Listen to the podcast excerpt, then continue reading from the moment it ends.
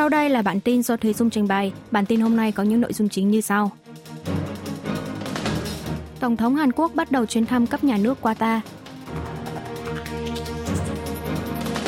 Đặc phái viên nhân quyền Mỹ lên tiếng về vấn đề người tị nạn miền Bắc ở Trung Quốc.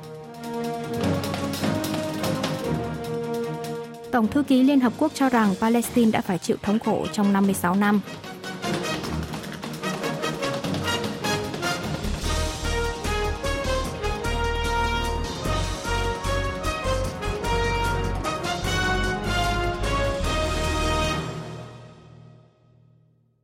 Tổng thống Hàn Quốc bắt đầu chuyến thăm cấp nhà nước Qatar.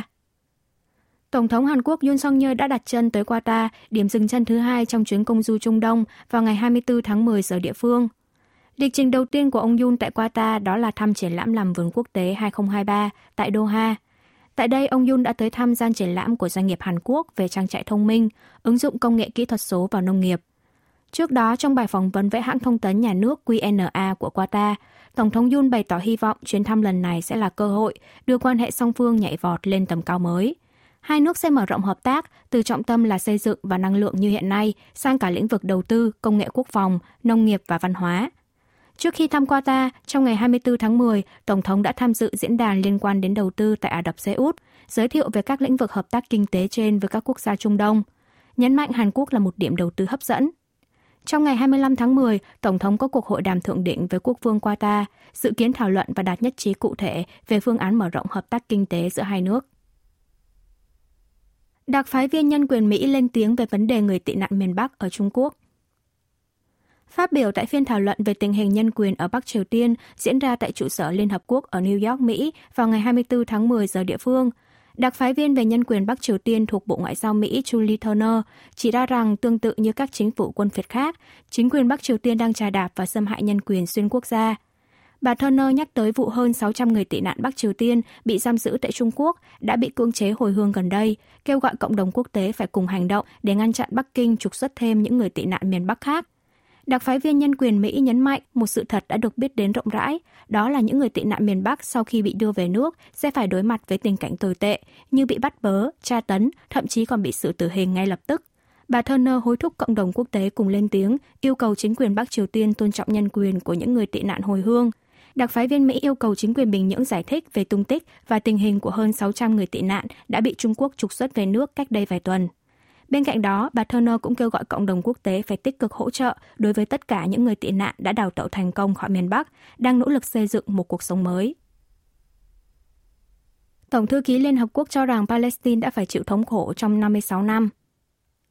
Tại cuộc họp của Hội đồng Bảo an Liên Hợp Quốc ngày 24 tháng 10 giờ địa phương diễn ra tại trụ sở Liên Hợp Quốc ở New York, Mỹ, Tổng thư ký Liên Hợp Quốc Antonio Guterres đã một lần nữa kêu gọi Israel và nhóm vũ trang Hồi giáo Hamas người Palestine ngừng bắn ngay lập tức. Ông Guterres một mặt chỉ trích việc Hamas bắt cóc và sát hại người dân thường, nhưng cũng đồng thời chỉ ra rằng không có việc gì xảy ra vô cớ. Lãnh đạo Liên Hợp Quốc nhấn mạnh Palestine đã chịu thống khổ trong suốt 56 năm kể từ sau khi Israel chiếm giải Gaza. Tất nhiên, nỗi đau khổ của Palestine không thể là cái cớ chính đáng cho cuộc tấn công kinh khủng của Hamas, và cũng không thể để người Palestine bị chịu trừng phạt tập thể vì cuộc tấn công này. Trong khi đó, Hàn Quốc hối thúc cộng đồng quốc tế tiếp tục viện trợ nhân đạo, xúc tiến thành lập hai quốc gia, ngăn không để xảy ra những thảm kịch đau thương thêm nữa. Cuộc họp lần này của Hội đồng Bảo an Liên Hợp Quốc có sự tham gia của Bộ trưởng Ngoại giao thay vì đại sứ của các nước tại Liên Hợp Quốc. Tuy nhiên, cuộc họp chỉ dừng lại ở việc xác định lập trường của các bên, không đạt được tiến triển trong đối thoại. Bắc Triều Tiên có thể đã cung cấp tối đa 500.000 quả đạn pháo cho Nga. Đài châu Á tự do RFA ngày 25 tháng 10 đưa tin, Viện Nghiên cứu Chiến tranh của Mỹ đã viết một báo cáo dựa trên phân tích của các quan chức quân đội Estonia, cho biết Bắc Triều Tiên có thể đã cung cấp từ 300.000 đến 500.000 quả đạn pháo cho Nga. Con số này được tính toán theo giả định số lượng container Bình Nhưỡng gửi cho Moscow qua cảng Rachin lên tới 1.000 chiếc và mỗi chiếc chở từ 300 đến 500 quả đạn pháo. Theo báo cáo trên, Nga đang sử dụng khoảng 10.000 quả đạn pháo mỗi ngày và có thể tiếp tục trận chiến trong hơn một tháng với số đạn pháo mà miền Bắc cung cấp. Vào mùa hè năm ngoái, quân đội Nga đã bắn ra 45.000 đến 80.000 quả đạn pháo mỗi ngày tại Ukraine, nhưng được cho là đã giảm gần đây. Viện Nghiên cứu Mỹ cho biết, dù không thể xác minh chính xác hàng hóa mà Bắc Triều Tiên vận chuyển cho Nga, nhưng khả năng cao là bao gồm đạn pháo được sản xuất từ thời Liên Xô cũ. Mặt khác, có thông tin cho rằng Bình Nhưỡng đang bí mật nhập khẩu dầu mỏ, bất kể lệnh trừng phạt của Liên Hợp Quốc. RFA đưa tin trong hình ảnh vệ tinh do công ty vệ tinh thương mại Planet Labs của Mỹ chụp trong 3 tháng kể từ tháng 7. Ba kho chứa dầu mới được xây dựng và 5 địa điểm dự kiến xây bổ sung đã được phát hiện ở khu vực Nam Pô của Bắc Triều Tiên. Tính đến tháng 7 năm 2023, có tổng cộng 32 kho chứa dầu ở khu vực cảng Nam Pô. Những con số này dự kiến sẽ tăng lên 40 sau khi hoàn thành xây dựng bổ sung 8 địa điểm mới. Việc các cơ sở lưu trữ dầu tại cảng Nam Pô ngược lại đang được mở rộng thêm, có nghĩa là nước này đang nhập lậu các chuyến hàng phi pháp qua đường biển. Hàn Quốc xúc tiến lập cơ sở giam giữ riêng với tội phạm tình dục nguy cơ tái phạm cao. McNeil là một hòn đảo nằm ở bang Washington của Mỹ, nơi đặt trung tâm giam giữ đặc biệt dành cho các tội phạm tình dục đã thụ án xong nhưng có nguy cơ tái phạm cao. Cơ sở này được lập ra vào năm 1989 sau vụ một kẻ ấu dâm đã tái phạm sau khi hết án. Cơ quan chức năng Hàn Quốc cũng đang xúc tiến phương án thành lập một cơ sở tương tự như đảo McNeil. Bộ Tư pháp Hàn Quốc cho biết sẽ đăng công báo về luật hạn chế nơi cư trú với tội phạm tình dục nguy hiểm vào ngày 26 tháng 10. Luật có nội dung chỉ định nơi cư trú riêng cho những tội phạm tình dục bị cho là có nguy cơ tái phạm cao. Đối tượng áp dụng là những tội phạm tình dục với nạn nhân là trẻ em dưới 13 tuổi hoặc người đã có hành vi phạm tội tình dục trên 3 lần, bị tuyên án tù trên 10 năm, phải đeo vòng tay điện tử. Nếu có đề nghị từ lãnh đạo cơ sở quản chế, Viện Kiểm sát sẽ có thể đề nghị tòa án để tòa án ra quyết định. Ban đầu Bộ Tư pháp xem xét phương án không để tội phạm tình dục được cư trú gần trường học, cơ sở chăm sóc trẻ em trong vòng bán kính 500 mét, tương tự như đạo luật Jessica Lunsford của Mỹ. Tuy nhiên, nhiều ý kiến cho rằng với mật độ dân số đông như thủ đô Seoul thì không thể áp dụng tiêu chuẩn này vì các trường học cơ sở chăm sóc trẻ em tập trung dày đặc.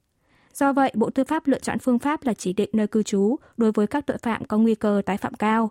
Trong trường hợp chính phủ xây dựng cơ sở cư trú riêng cho các tội phạm này, thì dự kiến sẽ vấp phải sự phản đối mạnh mẽ của người dân khu vực xung quanh. Bộ Tư pháp cho biết sẽ tiến hành thảo luận một cách đầy đủ về phương án này trong thời gian dài.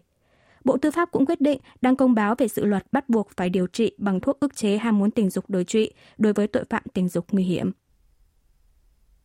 Số trẻ chào đời tại Hàn Quốc trong tháng 8 giảm sâu kỷ lục trong vòng 15 năm. Cục Thống kê Quốc gia Hàn Quốc ngày 25 tháng 10 công bố báo cáo xu hướng dân số tháng 8 năm 2023. Trong tháng 8, số trẻ chào đời tại Hàn Quốc là 18.984 trẻ, giảm 12,8% so với cùng kỳ năm 2022. Đây là số trẻ chào đời thấp kỷ lục xét riêng trong các tháng 8 kể từ khi Hàn Quốc bắt đầu thống kê liên quan từ năm 1981.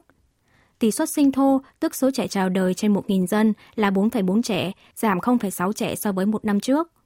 Số người tử vong trong năm ngoái là 30.540 người, tăng 1,7% so với cùng kỳ năm 2022. Đây cũng là con số tử vong cao kỷ lục xét riêng trong các tháng 8. Do số người tử vong nhiều hơn số trẻ chào đời, nên dân số Hàn Quốc giảm tự nhiên 11.556 người trong tháng 8, liên tiếp giảm trong vòng 46 tháng kể từ tháng 11 năm 2019. Xét theo tỉnh thành, dân số giảm tự nhiên ở tất cả các tỉnh thành trừ thành phố Sejong. Số cặp kết hôn trong tháng 8 là 14.610 cặp, giảm 7% so với tháng 8 năm 2022. Số cặp ly hôn là 8.057 cặp, giảm 2,1% so với cùng kỳ năm ngoái. Cục Thống kê Quốc gia giải thích các cặp đôi trì hoãn lễ cưới do dịch COVID-19 phần nào đã kết hôn hết, tuy nhiên vẫn cần phải theo dõi tiếp xu hướng trong thời gian tới. Số cặp kết hôn phải hồi phục thì số trẻ chào đời mới có thể tăng trở lại. Cục Thống kê cho rằng tổng tỷ suất sinh, dự đoán số trẻ bình quân một phụ nữ sinh ra trong suốt thời kỳ sinh đẻ có thể tăng nhẹ trong quý 3. Trong quý 1 năm nay, tổng tỷ suất sinh từng đạt 0,81 trẻ, tới quý 2 là 0,7 trẻ. Xét tới khuynh hướng thường thấy là số trẻ chào đời thường giảm về cuối năm, một số ý kiến lo ngại tổng tỷ suất sinh cả năm nay sẽ rơi xuống ngưỡng 0,6 trẻ. Chính phủ Hàn Quốc mở rộng tiêm phòng khẩn cấp 4 triệu liều vaccine phòng bệnh viêm da nội cục ở châu bò. Bệnh viêm da nổi cục, một loại bệnh truyền nhiễm ở gia súc, đã bùng phát lần đầu tiên tại Hàn Quốc ở tỉnh Nam Trung Chong vào ngày 20 tháng 10 và đang lan rộng ra toàn quốc. Tính đến 8 giờ sáng ngày 25 tháng 10, có 29 trang trại chăn nuôi thuộc 11 thành phố và huyện ghi nhận có gia súc dương tính với bệnh. Ủy ban khắc phục sự cố trung ương về bệnh viêm da nội cục thuộc Bộ Nông lâm Công nghiệp chăn nuôi và Lương thực Hàn Quốc ngày 25 tháng 10 thông báo sẽ đảm bảo 4 triệu liều vaccine đủ để tiêm chủng cho toàn bộ 4,09 triệu châu bò được nuôi tại Hàn Quốc. Trước mắt, 1,27 triệu liều vaccine sẽ được tiêm phòng cho gia súc cho đến ngày 28 tháng 10 và 2,73 triệu liều còn lại sẽ được tiêm lần lượt cho gia súc cho đến cuối tháng. Mục tiêu của chính phủ là hoàn thành việc tiêm phòng cho các trang trại bò trên cả nước vào đầu tháng sau. Nếu không gặp trở ngại nào, xu hướng bùng phát bệnh viêm da nội cục dự kiến sẽ ổn định trong tháng 11, bất kể thời gian hình thành kháng thể là 3 tuần. Ngoài ra, cho đến khi quá trình tiêm chủng trên toàn quốc được hoàn tất, chính phủ có kế hoạch hạn chế việc di chuyển gia súc giữa các địa phương đang bùng phát dịch và các khu vực lân cận, chỉ cho phép vận chuyển chất thải chăn nuôi nếu sau khi xét nghiệm chi tiết cho ra kết quả âm tính. Tuy nhiên, vẫn chấp nhận trường hợp đưa gia súc đến lò mổ. Cùng được xếp vào bệnh truyền nhiễm trên gia súc chủng 1, nhưng bệnh lở mồm long móng có thể lây qua không khí, còn viêm da nội cục thì lây lan qua tiếp xúc trực tiếp do các loại côn trùng hút máu như muỗi. Lãnh đạo cơ quan giám sát tài chính tuyên bố xem xét xử phạt với cao Giám đốc cơ quan giám sát tài chính Hàn Quốc FSS Lee Bok Hyun ngày 24 tháng 10 đã đề cập với báo giới về phương hướng điều tra của cơ quan này đối với hãng Kakao liên quan đến nghi ngờ cố ý thao túng cổ phiếu trong quá trình mua lại công ty giải trí SM. Trước tiên, ông Y nói rõ đối tượng bị xử phạt không chỉ dừng lại ở đội ngũ ban lãnh đạo mà còn bao gồm cả công ty Kakao. FSS đang tích cực xem xét tổng hợp về việc có xử phạt với Kakao hay không. Trong tuần này, cơ quan giám sát tài chính sẽ đưa ra lập trường chung khi chuyển vụ việc lên Viện Kiểm sát. Nếu xác định đối tượng xử phạt là công ty Kakao, thì FSS sẽ coi Kakao không có tư cách là cổ đông lớn nhất của ngân hàng Kakao và có thể ban lệnh bán ra cổ phần. Vào tháng 2 năm nay, Kakao cạnh tranh với hãng Hype để mua lại công ty giải trí SM. Kakao bị cho là đã cùng với doanh nghiệp vận hành quỹ đầu tư tư nhân rót vào khoản tiền 240 tỷ won, 178 triệu đô la Mỹ để cố ý mua cổ phiếu của SM ở mức cao hơn giá chào mua công khai cổ phiếu của Hype, hòng ngăn chặn kế hoạch của Hype. Trong ngày 23 tháng 10, FSS đã tiến hành điều tra cựu chủ tịch hội đồng quản trị, người sáng lập Kakao Kim Bom-su trong vòng hơn 15 tiếng – Tiếp đó, trong ngày 24 tháng 10, cơ quan này cũng đã triệu tập một số lãnh đạo công ty như giám đốc điều hành Kakao Hong Eun Thech và giám đốc điều hành công ty giải trí Kakao Kim Song Su. Quý vị và các bạn vừa nghe xong bản tin của Đài Phát thanh Quốc tế Hàn Quốc KBS World Radio. Tiếp theo là chuyên mục tiếng Hàn qua phim ảnh do Y Trong Ưn trình bày.